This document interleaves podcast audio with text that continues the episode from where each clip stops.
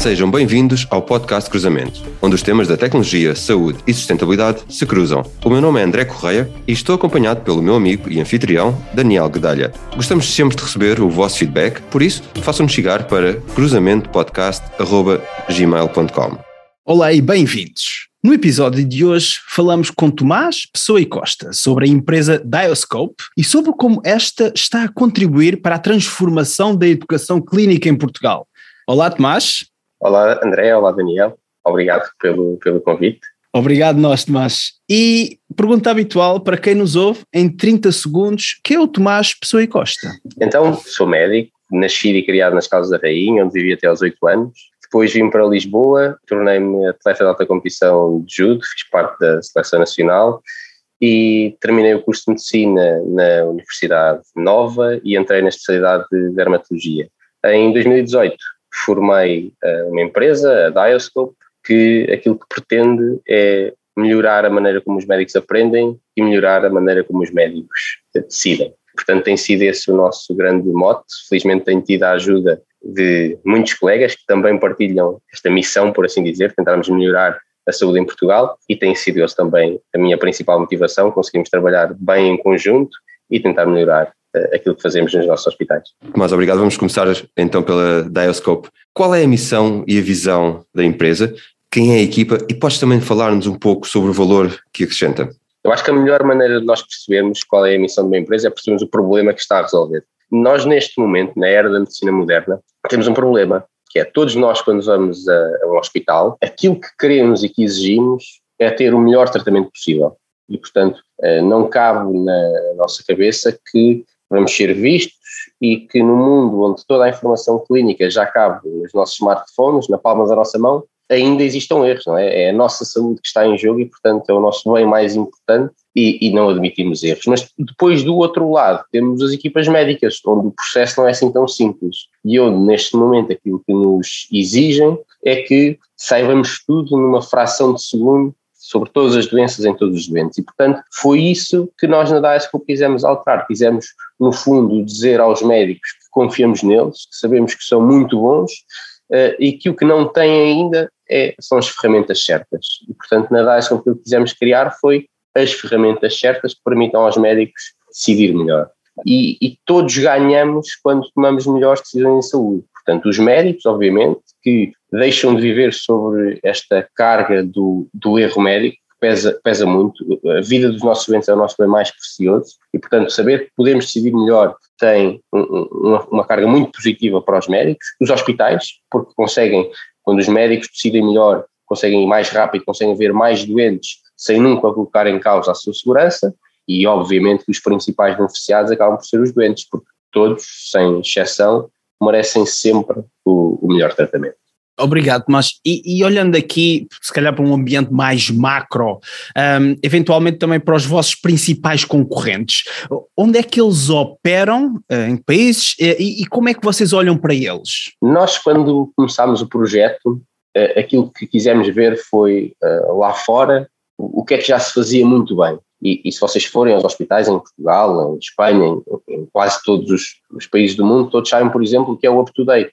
Imaginem uma Wikipédia feita pelos melhores médicos do mundo, onde conseguimos ter acesso à melhor informação sobre cada doença. E, portanto, nós não quisemos fazer mais do mesmo, nós não quisemos imitar o up-to-date. Agora, aquilo que quisemos ver foi porque é que, mesmo existindo esta super Wikipédia médica, os médicos continuavam a ter às vezes dificuldade. E aquilo que começámos a perceber, e isto está publicado, quando falamos deste universo dos sistemas de apoio à decisão clínica, é que é muito difícil nós termos um uh, algoritmo que serve para o melhor hospital de Nova Iorque e ao mesmo tempo para um centro de saúde no interior do Alentejo. Portanto, como é que podemos ter um algoritmo que sirva realidades tão diferentes, tem recursos tão diferentes à sua disposição? Isso o UpToDate não resolvia. E, portanto, foi aí que nós quisemos, que nós quisemos entrar e foi um bocadinho tentarmos mudar a maneira como se criam estes sistemas de apoio à decisão clínica. E, portanto, nós não quisemos impor os nossos algoritmos, quisemos tomar uma via uh, um bocadinho diferente, que é vamos dar a ferramenta, vamos dar o software que permita àquele hospital, que permita àquele centro de saúde fazerem os seus próprios algoritmos. E, portanto, eles já têm acesso à melhor informação científica, isso já está disponível em, vários, em várias sociedades, em vários artigos, tudo isso, eles já sabem a, a teoria, mas quisermos dar uma ferramenta que permite passar da teoria para a prática e incluir nestes algoritmos de decisão não só a parte clínica, mas às vezes a parte não clínica, dos recursos, de como é que eu numa unidade que não tem uma ressonância magnética posso, por exemplo, tratar aquele doente. E foi isso que quisemos fazer, fazer diferente, arranjando, no fundo, uma maneira de completar aquilo que já tínhamos empresas na área do, dos sistemas de apoio à decisão que faziam muito bem. E para montar toda esta operação, seguir esta, esta visão e missão, é, é preciso funding. E quando falámos em off, eh, contaste que começaste a Diascope com 5 mil euros emprestados pelo teu pai. Curioso que o Stefano Moraes, num episódio anterior, no episódio 21, classificou esta primeira fase de investimento como os três Fs, Family, Friends and Fools. Queres explicar essa história deste funding inicial, Tomás? E já agora, quando tensionas devolver esse dinheiro ao teu pai, com que juro? É verdade, todos precisamos de, de funding. Na altura tive a sorte de, de, de, conseguir convencer um dos três Fs, não é? Família. Lembro-me perfeitamente, fui almoçar com o meu pai, expliquei-lhe o projeto. Nós inicialmente estávamos muito focados na parte da educação, portanto esse funding inicial foi para criarmos a nossa plataforma de, de, conhecimento, com aulas, com casos clínicos, e a minha primeira e única quase prioridade a seguir a montar a, a empresa e a investir esses 5 mil euros foi uh, ver uh, como é que os podia rapidamente pagar. A primeira prioridade passou a ser não desapontar aquelas pessoas que tinham acreditado em mim desde, desde o início e, portanto, fazer render o máximo tempo possível aquele investimento inicial e rapidamente conseguir pagá-lo. E, e passado 3, 4 meses já tinha conseguido pagar os 5 mil euros. Uh, agora que me fizeste a pergunta, se calhar devia ter pago com os juros, mas pronto, era, era, era o meu pai que sempre me apoiou muito. Eu acho que mais do que os 5 mil euros que ele, ele e a minha mãe me deram, uh, foi o apoio sempre que, que, que, me deram durante o, o, projeto e são das pessoas com quem eu falo mais sobre, sobre as decisões que, que acabamos por tomar na Dialscope, porque valorizo muito a sua opinião e porque lá está, acreditaram e perceberam o projeto desde o início, mas felizmente conseguimos devolver o dinheiro logo passado 3, 3 4 meses e conseguimos ir reinvestindo aquilo que temos, que temos ganho. Nós, estes sistemas de apoio à decisão que já estamos a implementar em mais de, de 80 unidades de saúde do SNS, entre hospitais e centros de saúde, tem sido tudo feito com os lucros e as vendas que tivemos do, desse projeto inicial de, de educação. Portanto, nessa parte, sinto-me satisfeito de ver que conseguimos crescer com esse funding pequenino, que nós às vezes vemos startups que foram levantar muitos milhões mesmo na fase inicial, e nós fomos sempre obrigados a ter essa gestão rigorosa do, do, dos 5 mil euros uh, iniciais. Tem coisas boas, não termos ido logo levantar muito dinheiro, conseguimos manter a plasticidade, conseguimos uh, manter a nossa autonomia das decisões e isso é uma coisa que nos caracteriza muito e quem trabalha connosco sabe isso, nós conseguimos decidir rápido e mexer-nos bem para onde, para onde queremos, mas pronto, correu bem nessa fase inicial e, acho que os meus pais sabem, sabem isto, agradeço muito o apoio uh, que, que me deram numa fase onde, lá está, só mesmo os três Fs é que ainda acreditam em nós e a família, felizmente, para mim foi sempre uh, muito, muito presente e, e, mesmo durante o meu percurso pessoal antes, uh, na parte do Júlio e na parte da faculdade apoiaram-me sempre muito. Falaste em vários exemplos que fazem com que a Dioscope esteja adaptada à realidade de hoje, a flexibilidade, e ainda olhando uh, para a Dioscope e para o vosso produto. Uh, nós no cruzamento gostamos de dar exemplos e de falar em números. Tomás, podes revelar quantas visualizações tiveram e quantos médicos estão a trabalhar com vocês, ou que outros KPIs uh, ou indicadores usam para monitorizar o vosso sucesso? Uh, claro que sim, nós na, no, no, chatbot, portanto, no nosso assistente virtual, já tivemos mais de 20 mil chamadas, portanto, 20 mil pesquisas sobre os vários algoritmos que temos. Temos mais de 200 médicos a trabalharem com, connosco e, e as outras métricas que utilizamos é, por exemplo, na plataforma de, de educação, tivemos mais de 87 mil horas de visualização no, no, ano passado, que obviamente nos enche de orgulho porque permite-nos perceber que de alguma maneira estamos a ser úteis para, para aqueles médicos. Eh, mais de 20% dos nossos, dos nossos utilizadores nessa parte da educação, quando visitam o nosso site, fica mais de uma hora no site, portanto isto diz-nos muito. E, e, recentemente, eh, aquilo que também nos, nos enche de orgulho é o facto de termos conseguido entrar em toda a força no, no, no, SNS, de apresentarmos o projeto, de explicarmos as mais-valias desta maneira diferente, de construir sistemas de apoio à decisão e, e pronto, termos estas mais de 80 unidades que nos deram este voto de confiança, que nos dá uma responsabilidade muito grande de trabalhar eh, a uma escala macro com o SNS. Portanto, temos aqui potencial para eh, mudar mesmo a maneira como se aprende e como se decide nos nossos hospitais. E esse foi sempre o nosso principal objetivo e temos aqui uma oportunidade de ouro para, para o fazer. E, portanto, agora a nossa próxima métrica será em quantos destes hospitais é que conseguimos ter sucesso e em que conseguimos que os médicos usassem de facto a Dioscope. Temos já alguns onde a solução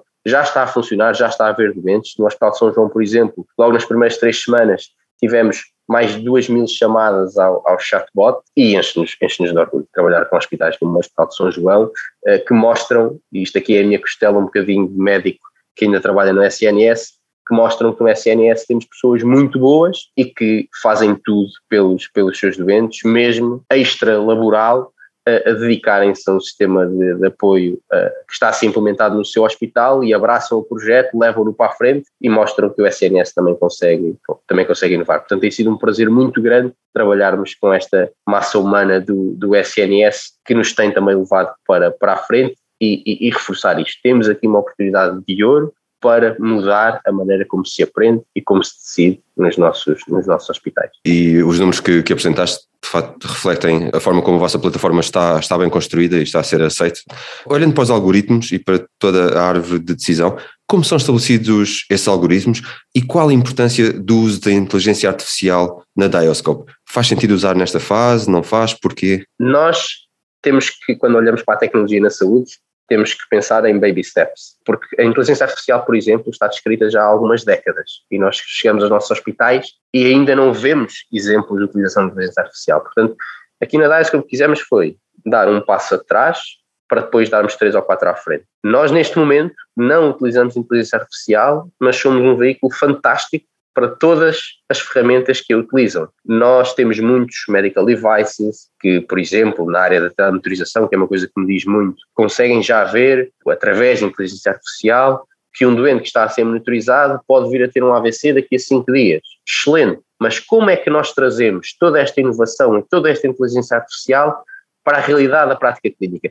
Em que condições é que o médico pode prescrever aquele medical device? Esse é um problema muito grande que está a surgir em, em alguns países onde esta regulação dos medical devices já está bem, já está bem definida e onde já temos exemplos práticos de, de, medical devices que podem ser prescritos pelos médicos, onde o grande problema que essas empresas agora têm é não conseguem que os médicos os prescrevam. E, portanto, nesta fase, nós gostamos de pensar que a Diascope pode ser um acelerador para todas essas ferramentas de inteligência artificial. E quando tivermos os nossos processos eletrónicos já preparados para receber a inteligência artificial, então aí a Diascope por si só também se transformará numa ferramenta mais inteligente. Porque nós neste momento aquilo que temos de problema, entre aspas, é que nós estamos diretamente ligados aos processos eletrónicos dos hospitais, é outra das grandes vantagens que temos, mas o sistema com quem falamos, entre aspas, também ainda não utiliza inteligência artificial. E, portanto, aquilo que queremos é caminhar num sentido de digitalizar tudo o que seja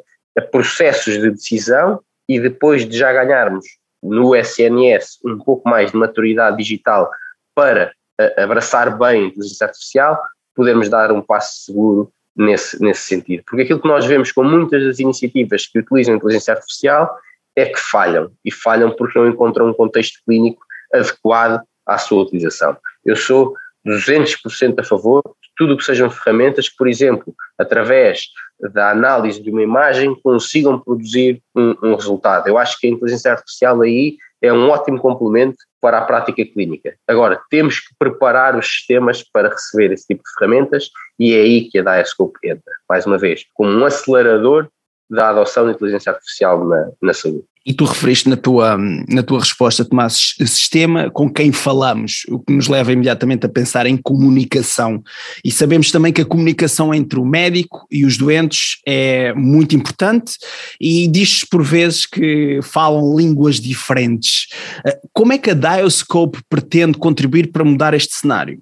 É verdade que pode haver esta barreira e quando falamos de um sistema que fala com o médico podemos de alguma maneira pensar que isto altera a relação do médico e do doente, eu acho que o sentido é exatamente o contrário. Um médico que consegue ganhar mais segurança nas suas decisões e que consegue não ter que estar a decorar tudo, todos os pormenores, todas as doenças, e consegue mudar o seu foco, não para a parte teórica, mas para a parte prática e do doente que tem à frente, acho que conseguimos dar um passo grande na otimização da, da relação do médico e do doente. Porque é verdade que neste mundo tecnológico, às vezes, o médico acaba por estar afundado em burocracia e, e, nós temos este problema que é temos um parque tecnológico, por exemplo, no SNS, que às vezes atrapalha um bocadinho esta relação, mas eu acho que se dermos ferramentas ao médico para ele decidir de forma mais rápida e mais segura, ele depois vai ter mais tempo para melhorar esta comunicação do doente, para começar a falar a mesma língua do doente, porque tem mais tempo, tem mais disponibilidade,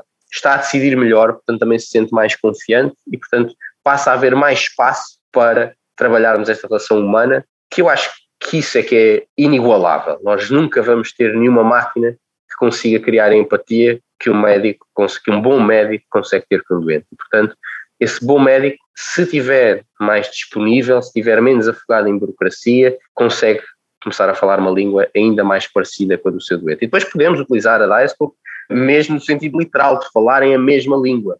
Nós temos agora, estamos a estudar um, um projeto piloto onde aquilo que a Diascope pretende fazer é isto, é em populações que falam línguas diferentes dos médicos, que falam, eh, por exemplo, nós temos o projeto é com pessoas do Paquistão, eh, eh, como é que o médico português pode interagir com uma pessoa do, do médico que seja do Paquistão? Como é que conseguimos criar algoritmos que no fundo consigam, adaptados à língua do doente, tentar que médico e, e doentes falem, falem a mesma língua. Portanto, nós temos sempre esta visão de usar a tecnologia para aproximar o médico e o doente e nunca para afastar, nunca para ainda pôr o médico mais na parte burocrata, mais na parte que só tem que estar a ler o algoritmo. Não, não é nada disso que nós queremos. Nós queremos pôr o médico a decidir melhor, dar as melhores ferramentas ao médico para construir esta relação entre médico e doente cada vez mais próxima e cada vez mais falada a uma só língua. Mas e, e, e tu és médico, uh, e coisa também que tiraste a nota máxima no antigo exame de Harrison.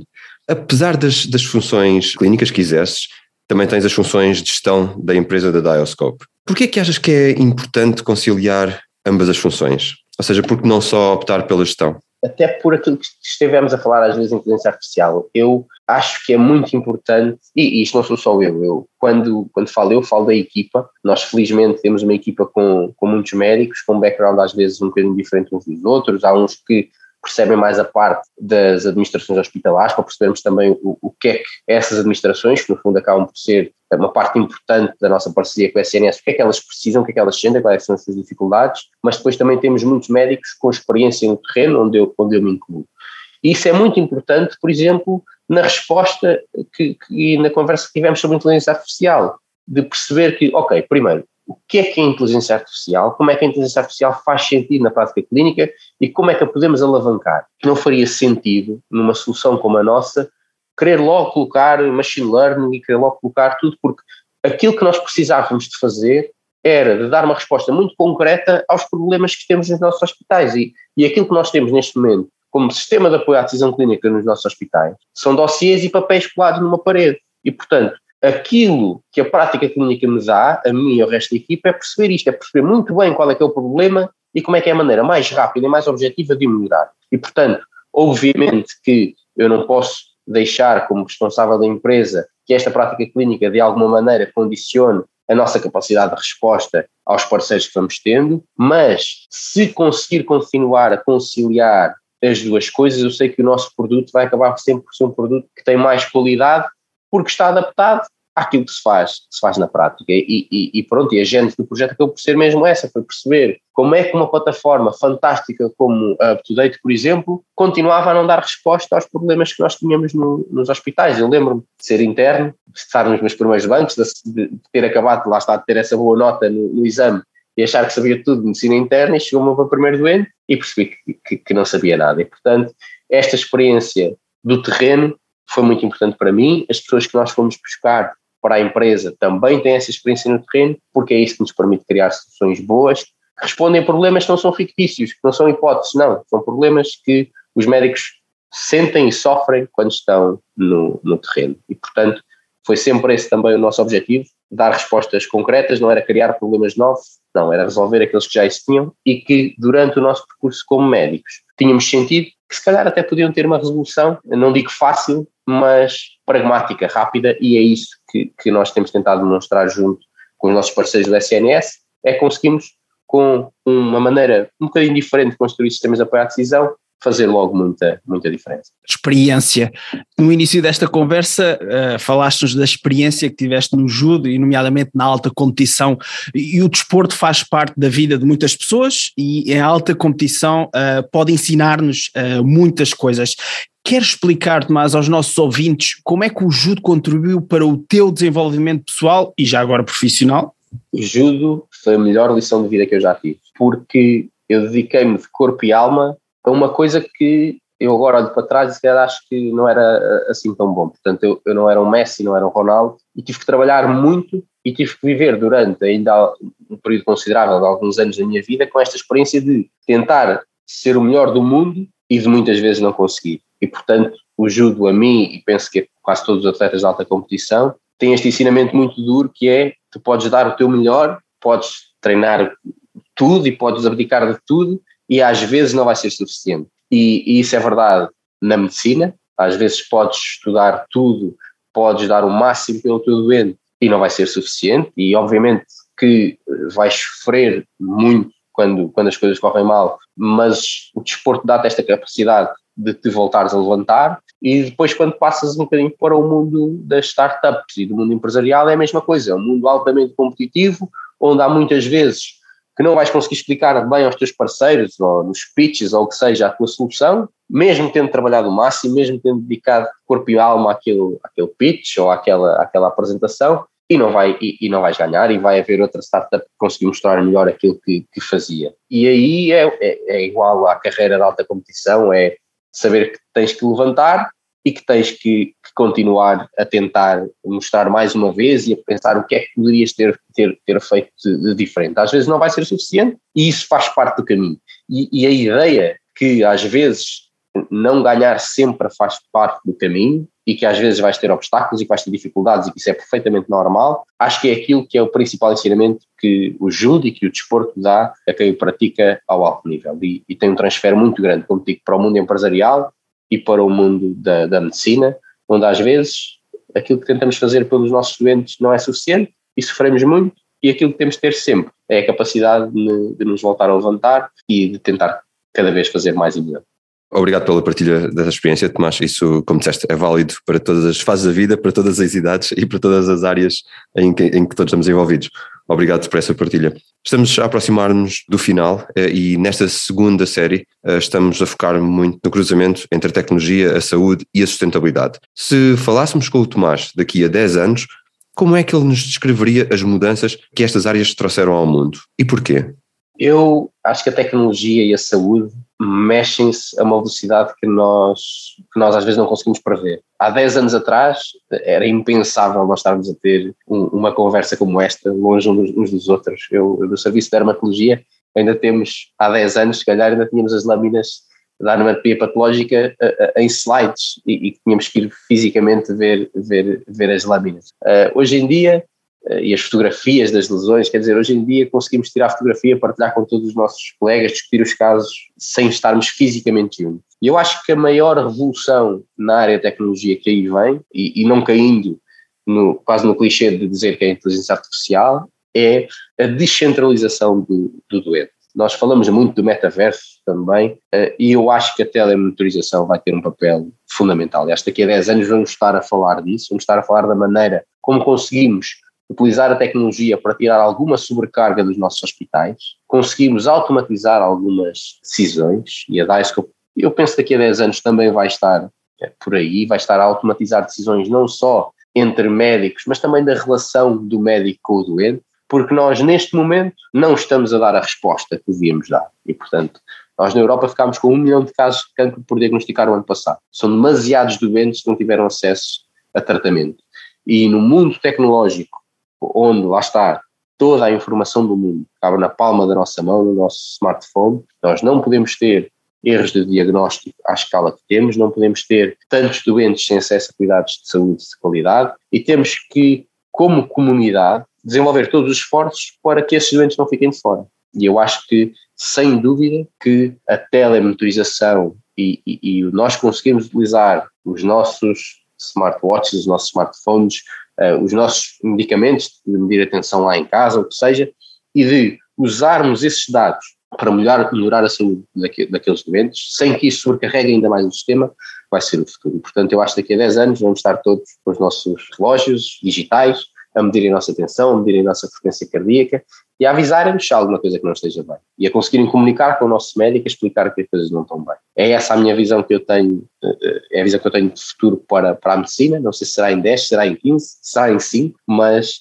é para aí que eu acho que faz sentido nós, nós irmos e eh, só vamos ter sucesso se conseguirmos trabalhar em, em, equipa, se conseguirmos envolver os profissionais de saúde que estão nos hospitais, se conseguirmos envolver os doentes se conseguimos envolver, no fundo, os vários stakeholders de, de, saúde, porque todos queremos a mesma coisa. Todos queremos que os nossos doentes estejam bem controlados, bem medicados, que não tenham uh, uh, AVCs, que não tenham infartos, que não ficam com cancros por diagnosticar. Temos que conseguir falar a uma só voz e pronto, não sei se isso vai demorar 10 anos, se vai demorar 5, se vai demorar 15, mas aí é que está o desafio, é falarmos todos a uma só voz a parte tecnológica está feita, temos as ferramentas todas para andar para a frente e o desafio é conseguirmos, lá está, juntarmos todos à mesma mesa, até já pode ser uma mesa digital como esta, como esta aqui, e darmos um passo em frente para o bem dos nossos clientes.